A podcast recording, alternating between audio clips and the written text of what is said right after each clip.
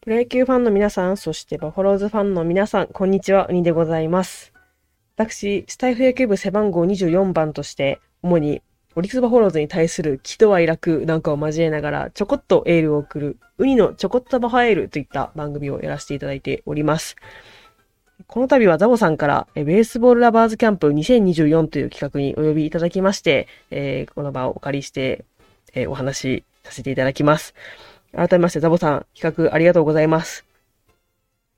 はい、えー、今回初めましての方多いかと思いますので、私の自己紹介と、あとオリックスバファローズのファンになったきっかけなどをお話しできればなと思います。で、まず自己紹介からいきます。私は社会人にねんめやっております。で、世代で言いますと、中川圭太世代、宗佑馬世代の無鉄壁世代といったところでしょうか。それぐらいの年齢でございます。で、えー、オリックスファン歴で言いますと、もう実にじゅうごねんを超えるかなと思います。もう人生の半分以上はオリックスファン。まあ、そんなウニでございます。で、オリックスバファローズのね、ファンになったきっかけなんですけれども、もう簡単に言うと父親の影響が一番大きいかなと思います。もう家では必ず晩ご飯の時間にはオリックスバファローズのあのー、野球中継が流れていて、まあそういった家電環境で育ったんですけれども、まあ最初はもちろんルールとかもわからずに、まあぼんやり見てたんですけど、こうやっぱりオリックスが勝つと、まあ、父親の機嫌も良くなるので、こうだんだんこうオリックス勝ってほしいなって思うようになってきて、で、球場とかもね、よく休みの日は連れてってくれたので、まあこうだんだん野球観戦楽しいなって思うようになりました。まあそれでもね、まあ、選手のこととか、まあ全然、あのー、わからなかったんですけど、にせんななねんとかにせんはちねんぐらいにこう初めてあの選手名鑑っていうのを手にして読んでみたときにこう目に入ったあのロータビー・ローズ選手のあの可愛い笑顔にあの一目惚れしてしまいまして、えー、そこからローズ選手のファンになりました。あのぜひあの知らない方はあのタビー・ローズというふうにあの検索していただくとあのローズ選手の可愛い笑顔が載ってるかと思いますのでぜひご覧ください。はい。で、そこで、あの、初めて、あの、親からもね、ユニフォーム買ってもらって、で、ユニフォームを着て、まあ、球場に行って応援するといった、まあ、今でいう、織姫のウニが爆誕した、まあ、そんな経緯でございます。もうさすがもう父親の英才教育っていうのはすごいですね。ここまで私をバファローズファンにこう磨き上げてくれたっていうのは、本当にすごい家庭環境だったなと思います。で、そこからですね、まあ、こうずっと、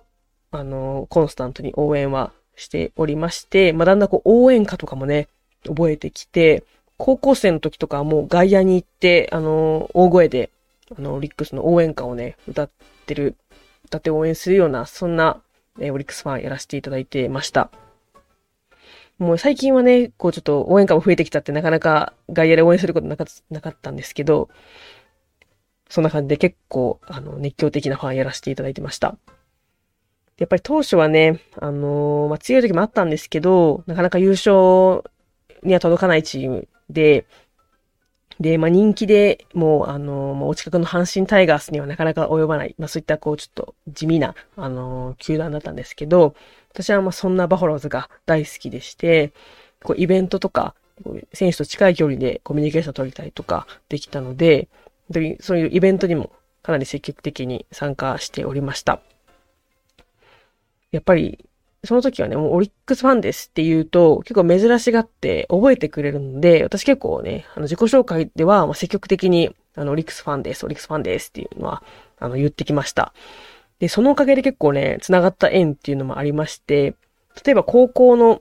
時の恩師だった、まあ、担任の先生がいらっしゃるんですけど、その方、ドラゴンズファンなんですね。で、その先生が、あのー、ちょっと今日京セラドームにこのドラゴンズ戦見に行くって言った時に、私のその時好きだった T 岡田選手のね、マフラータオルをお土産で買ってきてくれたりとか、結構そういうね、あの、覚えてくれることによる、こうちょっとサービスを受けたりとかね、してました。で、まあそんな感じでね、オリックスファンで、まあ高校時代を終えて、で、大学でちょっと広島に少しあの住んでる時期がありました。まあ、広島といえばカープですよね。もうその時もあの鈴木誠也選手の活躍とかで、まあ、いわゆる神ってるあの時期でして、もう周りのカープファンすごい熱狂的だったんですね。で、その中で、まあ、私ももちろんオリックスファンですって言って行ったわけなんですけど、まあ、リーグが違うのもあって、結構珍しがってもらえて、結構なんか、あの、受け入れてくれたのがすごい嬉しかったなっていう記憶があります。まあ、ただですね、球場が、あの、なかなかそのオリックスの試合をやる球場がなかったので、こう現地観戦っていうのはなかなかできなかったんですけど、結構その時も、あのー、鈴木誠也選手にね、オリックスがやられたりとか、そういう、まあ、試合もあったので、結構、あの、慰めてくれるような、ちょっとなんか自虐的なキャラクターで、ちょっとやらせてもらってました。で、そこでもね、結構面白い縁っていうのがあって、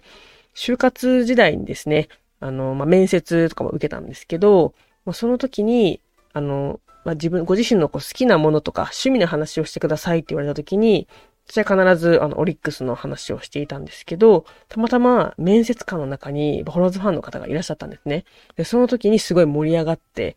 その時の面接通してもらえたといった、まあ、そういったエピソードもあります。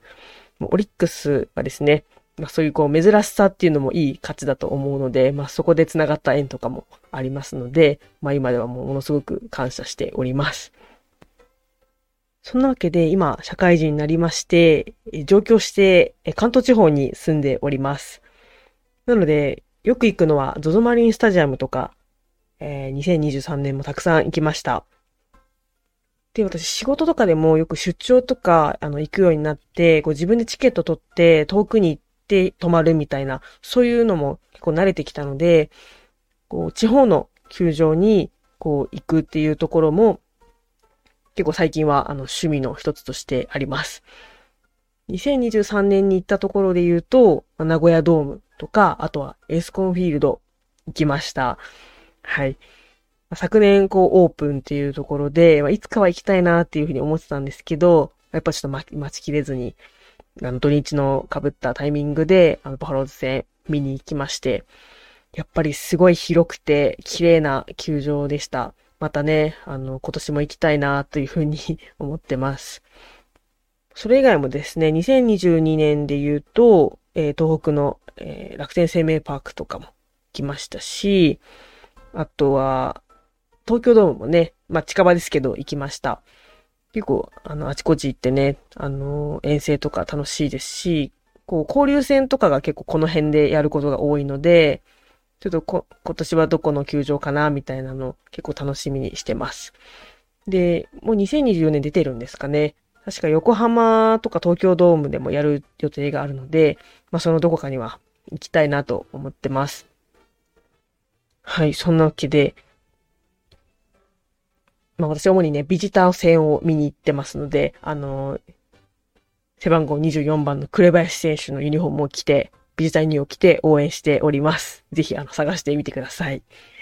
はい。そんな感じであの自己紹介はこれぐらいにしておきまして、私のチャンネルのお話を最後にさせていただきます。私はスタンド エフエム で主にあのチャンネルやってまして、ウニのちょこっとバファエルといった番組でやらせていただいてます。内容としては、えー、オリックスバファローズの、まあ、各試合の後の、まあ、喜怒哀楽っていうのを、まあ、お伝えする番組になってまして、まあなんか好き勝手喋っております。で、今はあのオフシーズンですので、こうなかなかちょっとネタがないというところでして、なんか分析とか考察に挑戦してみようかなというふうに思ってます。まあ、ですので、まあ、こういったテーマであの分析してほしいとか考察してほしいというのがあれば、えー、ぜひレターとか、あと X もやってますので、あのそこからあの探して、えー、メッセージいただければと思います。またね、あのー、結構にせんにじゅうさんねんもこうした企画とかコラボとかもたくさんやらせていただいてすごく楽しかったので、またぜひ今年もね、いろんな方とコラボして、まあ、楽しい企画できればいいなと思っております。ぜひよろしくお願いいたします。また今回初めて聞いたという方も、ぜひ、あのー、スタイフとか、あとポッドキャストも、あの、同じ内容で、あのー、解説いたしましたので、まあ、そこから見つけていただいて、ぜひ聞いていただければと思います。またオリックスファンじゃないよって方も、あの、昨年のね、日本シリーズの戦いっぷりとかも、あの、見てくださったかと思いますので、ぜひ、あの、今年のね、山本由伸投手が抜けた穴をどう埋めるのかっていうところにもぜひご注目いただければと思います。ちなみに私の推しの選手は背番号にじゅうよんばんの紅林光太郎選手です。大型ショートと呼ばれている、まあ、まだまだ若い選手でして、